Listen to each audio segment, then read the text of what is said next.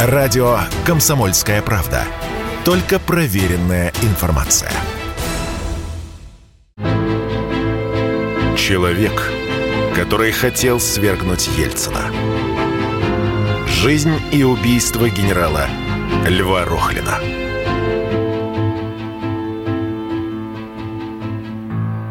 Часть первая.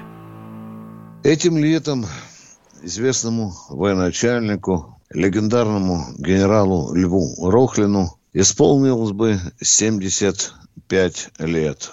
Виктор Баранец, военный обозреватель «Комсомольской правды», полковник в отставке. Я его впервые увидел у нас в генеральном штабе. Его вызвали для уточнения каких-то задач накануне Первой Чеченской войны.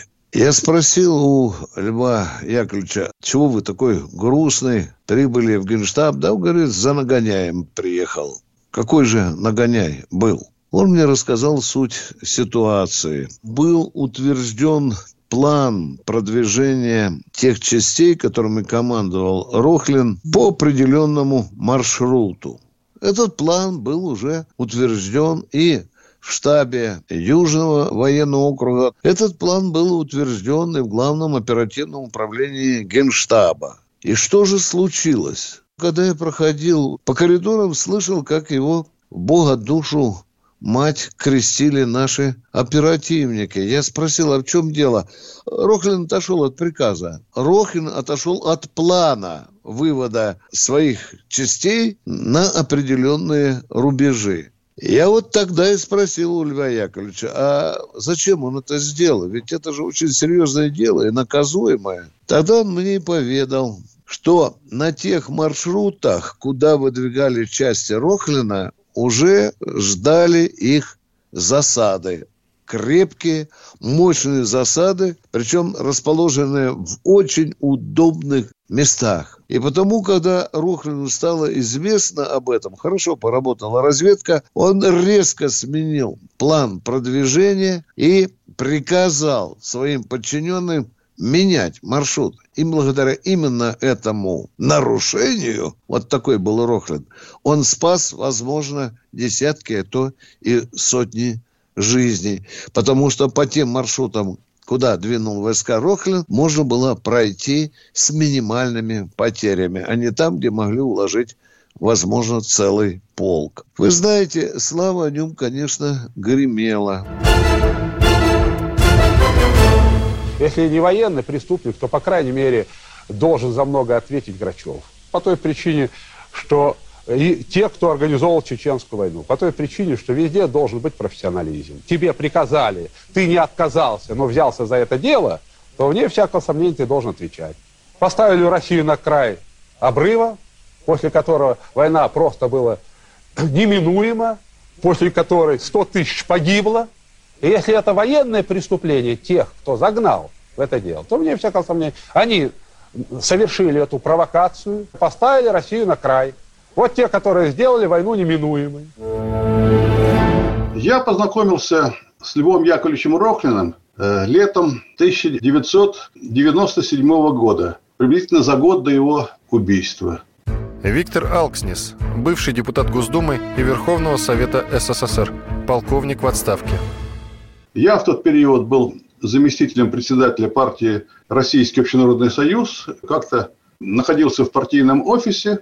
Вдруг открывается дверь, и заходит Лев Яковлевич. До этого я, конечно, заочно с ним был знаком и действительно восхищался им, потому что уже его поведение в годы Первой Чеченской войны, его отказ от звания Героя России за успешные боевые действия в Чечне, это, конечно, вызывало большое уважение к этой фигуре. Поздоровался со мной и говорит: ну, Виктор Ильич, у меня к вам серьезный разговор, может быть, где-нибудь здесь уединимся, у вас есть? Я говорю, вот тут соседняя комната, там никого нет, там можно будет переговорить. Мы перешли в ту комнату, а потом он говорит: Виктор Ильич, я знаю, что вы крайне критически относитесь к происходящему в стране, и поэтому я думаю, что вы поддержите мою идею, связанную с тем, что никакие выборы, никакие реформы парламентские и прочее, прочее, ничего в стране не решат. Страна катится в пропасть, и это надо останавливать. Я, говорит, считаю в этой ситуации единственным возможным выходом – это военный переворот. И я возглавляю этот военный переворот. Я выпал просто в осадок, потому что человек меня видит первый раз и вдруг в открытую говорит такие вещи. Меня поддерживают многие офицеры и генералы российской армии. И я думаю, что у нас есть шанс на успех в этом деле. И говорит, я говорит, человек военный. И меня политика мало интересует. Меня интересует дело, меня интересует вопрос спасения страны. И у меня нет никакой экономической программы, никакой политической программы. Свою миссию я вижу в том, чтобы отстранить от власти Ельцина и его команду. Ну, а потом уже, вот, кстати, люди, специалисты, пускай формируют органы власти, пускай разрабатывают экономическую программу и прочее, прочее. Льва Яковлевича стала засасывать политическая рутина. За ним просто стали охотиться партии, которые хотели бы использовать имя Рохлина для повышения своей популярности. Виктор Баранец, военный обозреватель «Комсомольской правды», полковник в отставке. За Рохлиным стала охотиться партия «Наш дом. Россия». Это вызвало разные оценки в Генштабе, в Минобороны, да и в войсках. Почему? Потому что эта партия не пользовалась авторитетом ни в обществе, ни в армии. А тем не менее, такой достойнейший человек вдруг оказался в ее рядах. Я даже помню такой шелест, гомон в войсках, где я бывал, да, и на этажах Минобороны и Генштаба. Вот гомон такого разочарования во Льве Яковлевиче. Ну вот, служил авторитетный, достойный, вдруг полез в эту грязную политику, что он там ищет. Я во время очередной встречи с Рохлиным спросил его, зачем вы это сделали, ведь это для вашего авторитета опасно, да? И вы знаете, Лев Яковлевич, ну, разочарование, я в лоб говорил ему, разочарование есть вот в таком вашем шахе. Он с такой грустной ухмылкой, как помню, я ответил со смешком. Партия приказала, я ответил есть. И Рохлин стал работать и в Государственной Думе, и мы внимательнейшим образом армия наблюдала за его выступлениями. Сначала ничего особенного вроде бы не было, а потом вдруг началось встречаться невиданное. Рохлин все жестче и жестче начинал критиковать Кремль, Ельцина, правительство. Это невосприятие того, что на данное время творится, невосприятие президента Ельцина, невосприятие его режима, невосприятие геноцида и готовность к союзу с любыми, кто от всего своего сердца и от души против того, что творится сейчас в стране. Он говорит, ваша задача просто как политика, военного, полковника, оказывать моральное содействие нашим целям. Ну, на это я готов принимать участие. Виктор Алкснис, бывший депутат Госдумы и Верховного Совета СССР, полковник в отставке. Лев Яковлевич, вы убираете Ельцина и его команду, и после этого добровольно отдаете э, власть людям, которые, может быть, не будут действовать так, как вы о них думаете. А может, они все результаты этого военного переворота сольют. Но он говорит, я все-таки надеюсь, что этого не произойдет. Все-таки какой-то, очевидно, контроль за этой новой властью, очевидно, будет присутствовать с нашей стороны. А пока, говорит, нужно работать на подготовку этого военного переворота. Мне позвонил он потом через несколько дней, пригласил приехать в Госдуму. Он тогда был председатель Комитета по делам обороны. Достаточно большой кабинет у него был, с приемной, с комнатой отдыха. И мы там несколько человек, ну, человек пять-шесть было. Причем в основном были генералы. Я и там еще один товарищ, по-моему, были в звании полковников. Ну и начали обсуждать, что, как будем делать. Конкретных планов, как будет происходить перевод, при мне не обсуждали. Шла речь о том, что необходимо объезжать подмосковные воинские части, встречаться с их командованием и, соответственно, обсуждать их участие в идущих событиях. Причем уже сразу было сказано, вводить их в Москву мы не будем. Задача командиров подмосковных частей и соединений – это взять под контроль подмосковные магистрали автомобильные, и не допустить переброску в Москву частей, которые ну, будут пытаться противодействовать перевороту. Мы выезжали в воинские части, встречались с командованием. Причем это не были ни митинги, ничего. Это был узкий круг, скажем, командир части, начальник штаба, кто-то еще там, может быть, один человек или два человека. И обсуждали вот планы в день военного переворота. Это надо будет выдвигать людей на автомагистраль, на Минское шоссе, на Ярославское шоссе, перекрывать их и не допускать в Москву верные Ельцину части.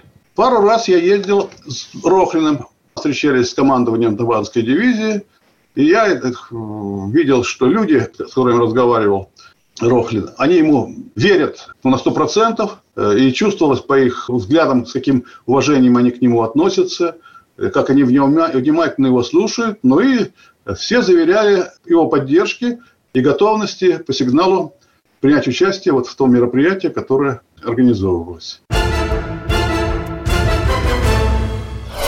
Продолжение через несколько минут. Человек, который хотел свергнуть Ельцина. Жизнь и убийство генерала Льва Рохлина.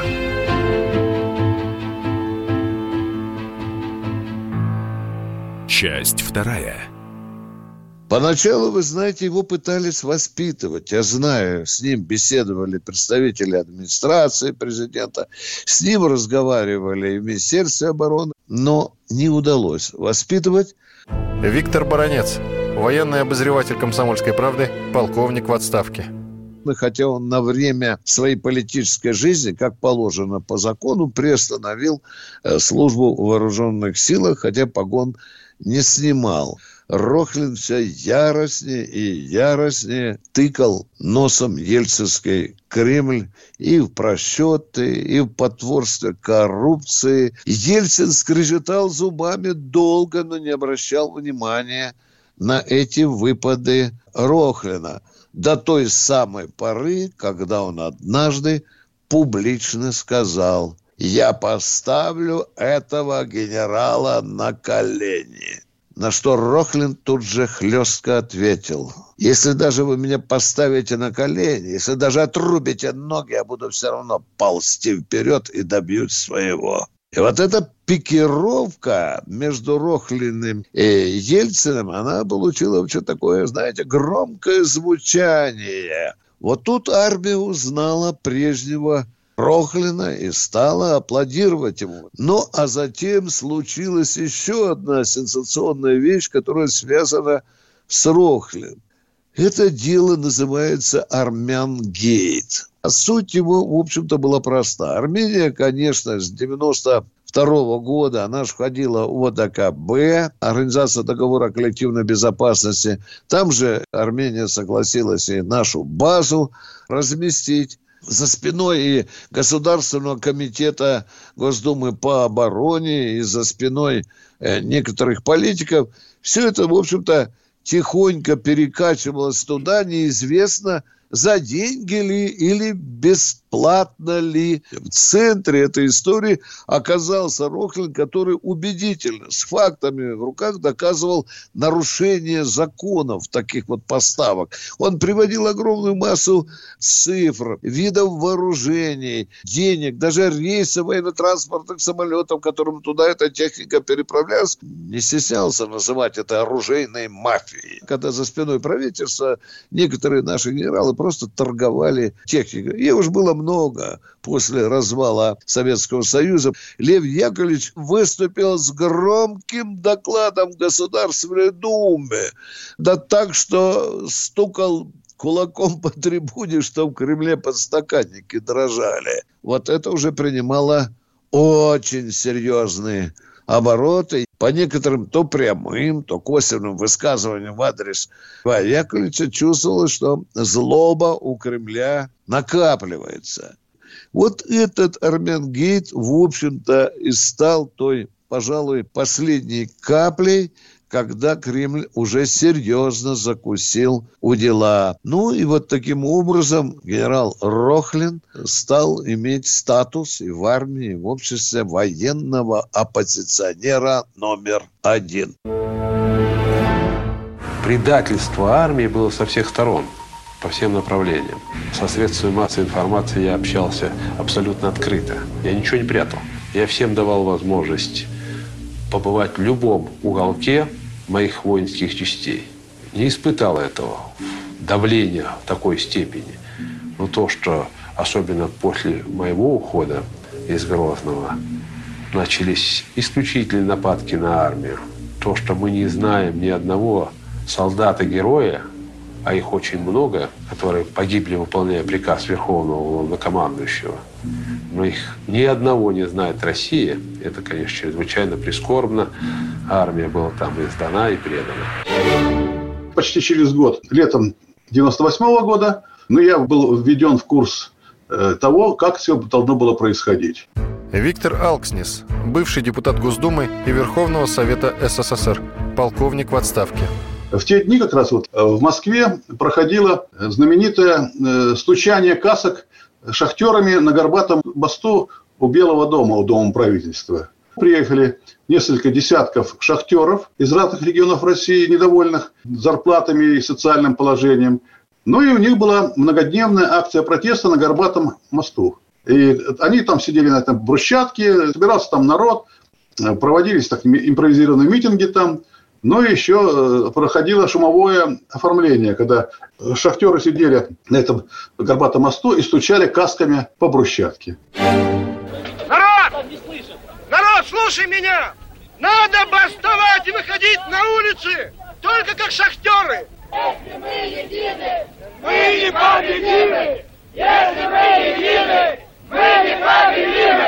Рохлин сумел найти деньги, и эти деньги пошли на подготовку прибытия в Москву около двадцати-двадцати пяти тысяч офицеров запаса. Здоровые мужики, которые на многое способны. Тут их планировалось в Москве разместить в гостиницах, и потом они должны были выдвинуться этому Горбатому мостику к Дому правительства. Ну и там должна была произойти массовая акция протеста, в ходе которой должен был захвачен Дом правительства. Ну и после этого ряд других объектов в центре Москвы. Причем предполагалось, что особого сопротивления власть не окажет. Меня, конечно, поражало то, что вот эти наши мероприятия все проходили без соблюдения режима секретности.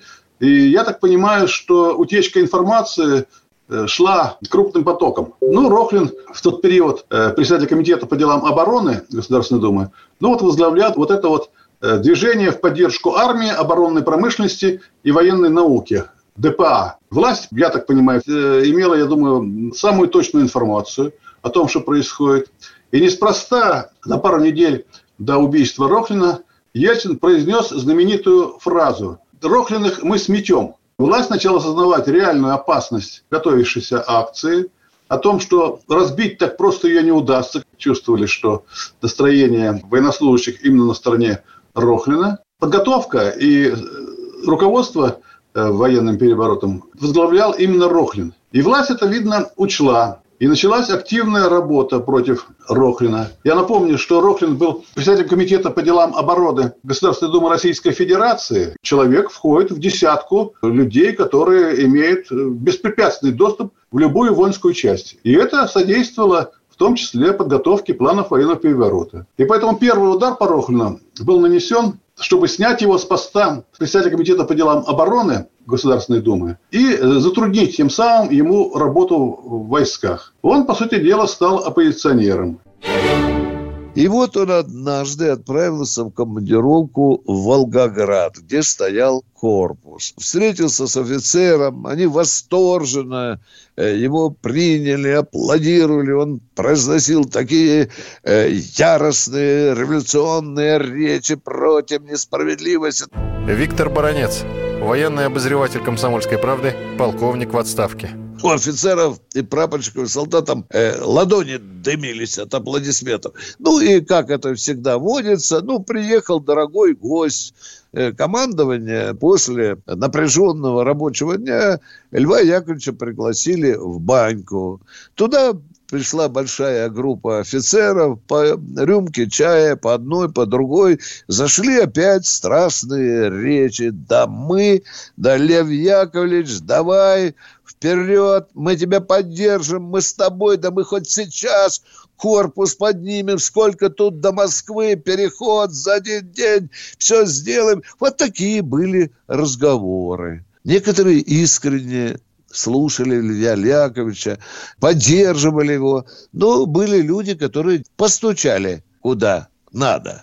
И тут случилось уже иное. Тут сразу же в Москве приклеили к Лью Яковлевичу кличку главаря грядущего военного переворота. Молва о том, что Рохлин хотел поднять армию, свергнуть законную власть. Вот об этом очень часто и везде говорили и в гражданских, и в военных заведениях.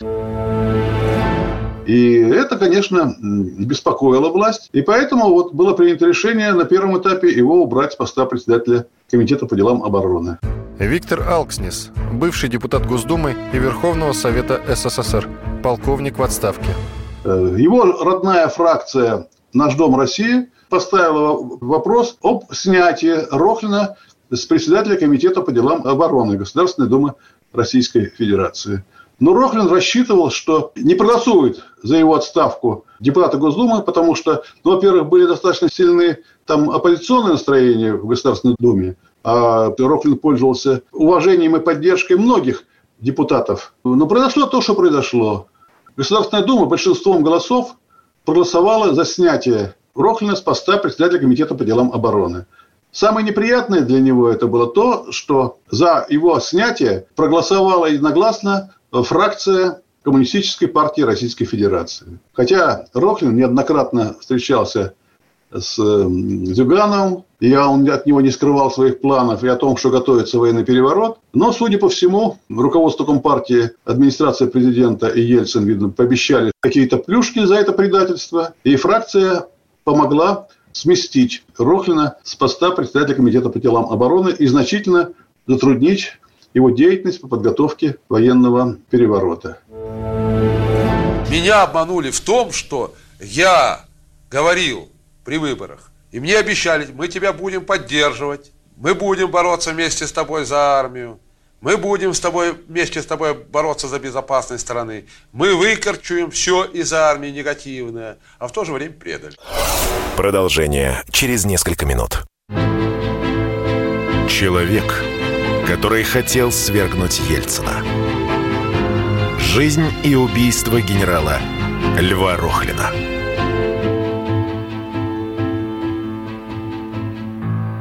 Часть третья.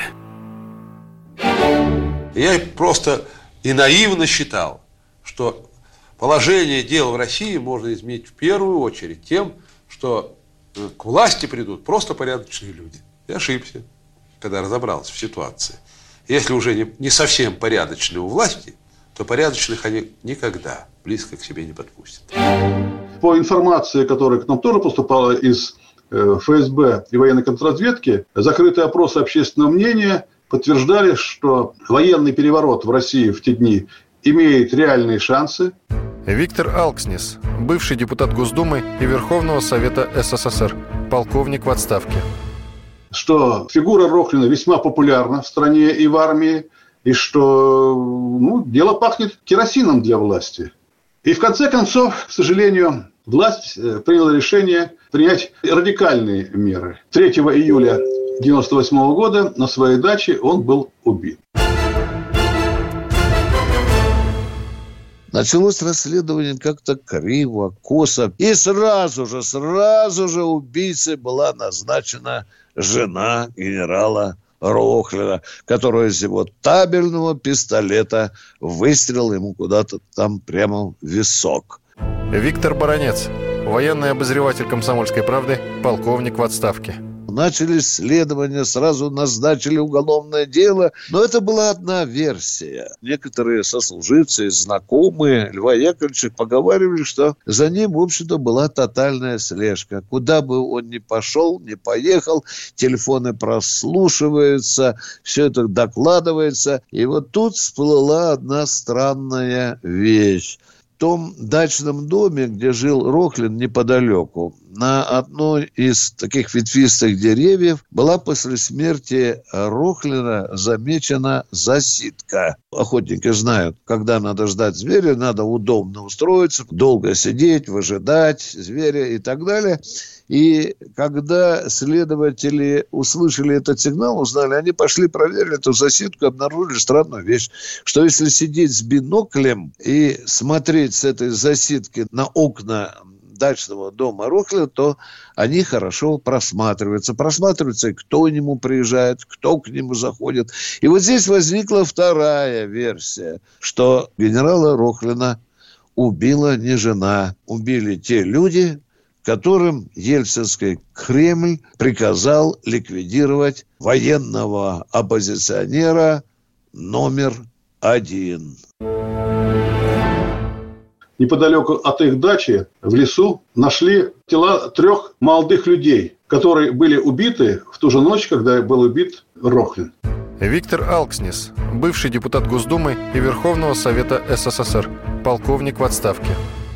Почему я так утверждаю? У Рохлина большая трагедия в семье была, которая нанесла ему ну, сильные моральные переживания, страдания. Когда он служил в Афганистане, а его семья жила в военном гарнизоне на территории Средней Азии. И там маленький сын заразился какой-то вирусной заразой, которая дала осложнение на головной мозг. А он не мог вырваться из Афганистана, с поля боя, в свой гарнизон, там, где у него жена, где... тяжело больной сын, его супруга Тамара, ну, в результате вот этого вот стресса, у нее тоже произошли определенные нарушения с психикой. Рохлин, когда рассказывал о своем сыне, пару раз были у нас такие достаточно личные, откровенные разговоры, но у него буквально слезы на глазах были. Он любил своего сына, и та трагедия, которая с ним, с сыном произошла, да и женой тоже, очень тяжело обходилась. Так вот, я не верю, что его жена могла его застрелить. Скорее всего, ее, очевидно, как-то использовали, как человека не совсем здорового. Но реальное убийство произвели профессионалы. Почему я это утверждаю? А потому что на следующий день, когда уже следственные органы осматривали место убийства и окружающую территорию, неподалеку от их дачи в лесу нашли тела трех молодых людей, которые были убиты в ту же ночь, когда был убит Рохлин. Я думаю, что это были вот те настоящие убийцы, которые осуществили это убийство Рохлина на даче, ну а потом убрали этих убийц, чтобы, так сказать, концы в воду. А потом были похороны генерала Рохлина. И здесь власть не упустила возможности поиздеваться даже над мертвым Рохлиным. Виктор Баранец, военный обозреватель «Комсомольской правды», полковник в отставке. Генерала, который отказался от звания Героя Российской Федерации и сказал: в гражданской войне, имелась в виду война с чеченцами, мало доблести получать золотую звезду за убийство сограждан. Чеченцы, наши сограждане Российской Федерации. Так вот, я об издевательстве во время похорон. Самые заслуженные генералы, с ними прощались в специальном зале Центрального дома Российской армии. Этой чести покойный Рохлин не удосужился. Его гроб был установлен в доме офицеров Московского военного округа. Было невиданное стечение народа. Я хоронил многих генералов. Я могу по пальцам пересчитать тех, очередь гробу которого составляла несколько километров. С гибелью Рохлина движение в поддержку армии, оборонной промышленности и военной науки, ну, по сути дела, тут же рассыпалось. И рассыпался военный переворот. Виктор Алкснис, бывший депутат Госдумы и Верховного Совета СССР, полковник в отставке. Фигуры, равные Рохлину, которая могла бы дать команду «выступаем», но не было. И, соответственно, командиры воинских частей, которые лично встречались с Рохлиным и смотрели ему в глаза, ничью команду другую выполнять не стали. Вот что значит роль личности в истории. Хотя попытка расправиться с участниками организации были, я думаю, поименные списки всех участников этой организации ФСБ были, и они всех их установили, но никто не пострадал, никто не был арестован. Почему? Через пару дней после убийства Рохлина в Волгограде, а он в Волгограде служил до избрания в Госдуму командиром корпуса волгоградского, ФСБ арестовало несколько офицеров штаба Волгоградского корпуса. Я, как сейчас помню, я утром включаю телевизор, и первой новостью идет, что в России раскрыт крупнейший военный заговор, готовивший военный переворот организации. И в Волгограде проведены аресты нескольких офицеров штаба Волгоградского корпуса, которые переворот готовили. Тут же начался ажиотаж других СМИ, и вдруг уже к обеду все это исчезло из информационного поля. Ну и потом уже через некоторое время я узнал, что действительно были арестованы несколько офицеров штаба Волгоградского корпуса. Но буквально через пару часов в Москву, в администрацию президента и в Минобороны, в Генштаб, поступило обращение офицеров штаба Волгоградского корпуса о том, что если в течение ближайшего времени их боевые товарищи не будут освобождены, то корпус поднимается по тревоге и будет действовать по плану военного переворота. Это вызвало в буквальном смысле испуг власти, потому что они прекрасно понимали, что к Волгоградскому корпусу присоединятся другие воинские части, которые были включены в подготовку этого военного переворота, и дали команду немедленно замалчивать эту историю в СМИ, отпустить всех офицеров, ну и вообще сделать вид, что вообще ничего не происходило. Поэтому, еще раз повторю, никто из участников этого заговора тогда, летом девяносто восьмого года, не пострадал. Пусть Алкснис рассказывает все, что хочет. Я в бане не был. В бане пошли разговоры. Давайте погоним, поднимем корпус, погоним на Москву. Виктор Баранец, военный обозреватель «Комсомольской правды», полковник в отставке. Вот это было преподнесено как подготовку к военному перевороту. Потому что я в бане не был, я только лишь разговаривал со свидетелями этого разговора о том, как подбивали Рохлина и так далее. Власти было выгодно преподнести этот проклятый разговор в бане о том, что надо готовить, вытягивать колонны, БТРы и шуровать на Москву. Это же было по пьяни все сделано. Но все это было преподнесено мгновенно в Москву. Доложено, ждите, сейчас Рохлин с корпусом попрет на Москву. Я в то, что Рохлин готовил военный перевод, не верю, потому что я хорошо знал трезвоумие Рохлина. Он много повоевал, и он знает, что такое сырая подготовка той иной операции. Что значит не опереться на армию при военном перевороте? Один корпус военного переворота в России никогда бы не сделал. Моя вся жизнь прошла в войне, шесть с половиной лет войны, в гарнизонах, в армейской жизни, и предавать свою армию на какие-то мелкие мелочи, на то, чтобы кому-то угодить, на то, чтобы кто-то был мной доволен, с какой стати? Я смерти-то никогда не боялся. И спросить у любого, кто воевал со мной, это подтвердят. Под снарядами на колени не становился. А тут буду угождать. Хоть кому в этой стране не дождутся. Человек, который хотел свергнуть Ельцина. Жизнь и убийство генерала Льва Рохлина.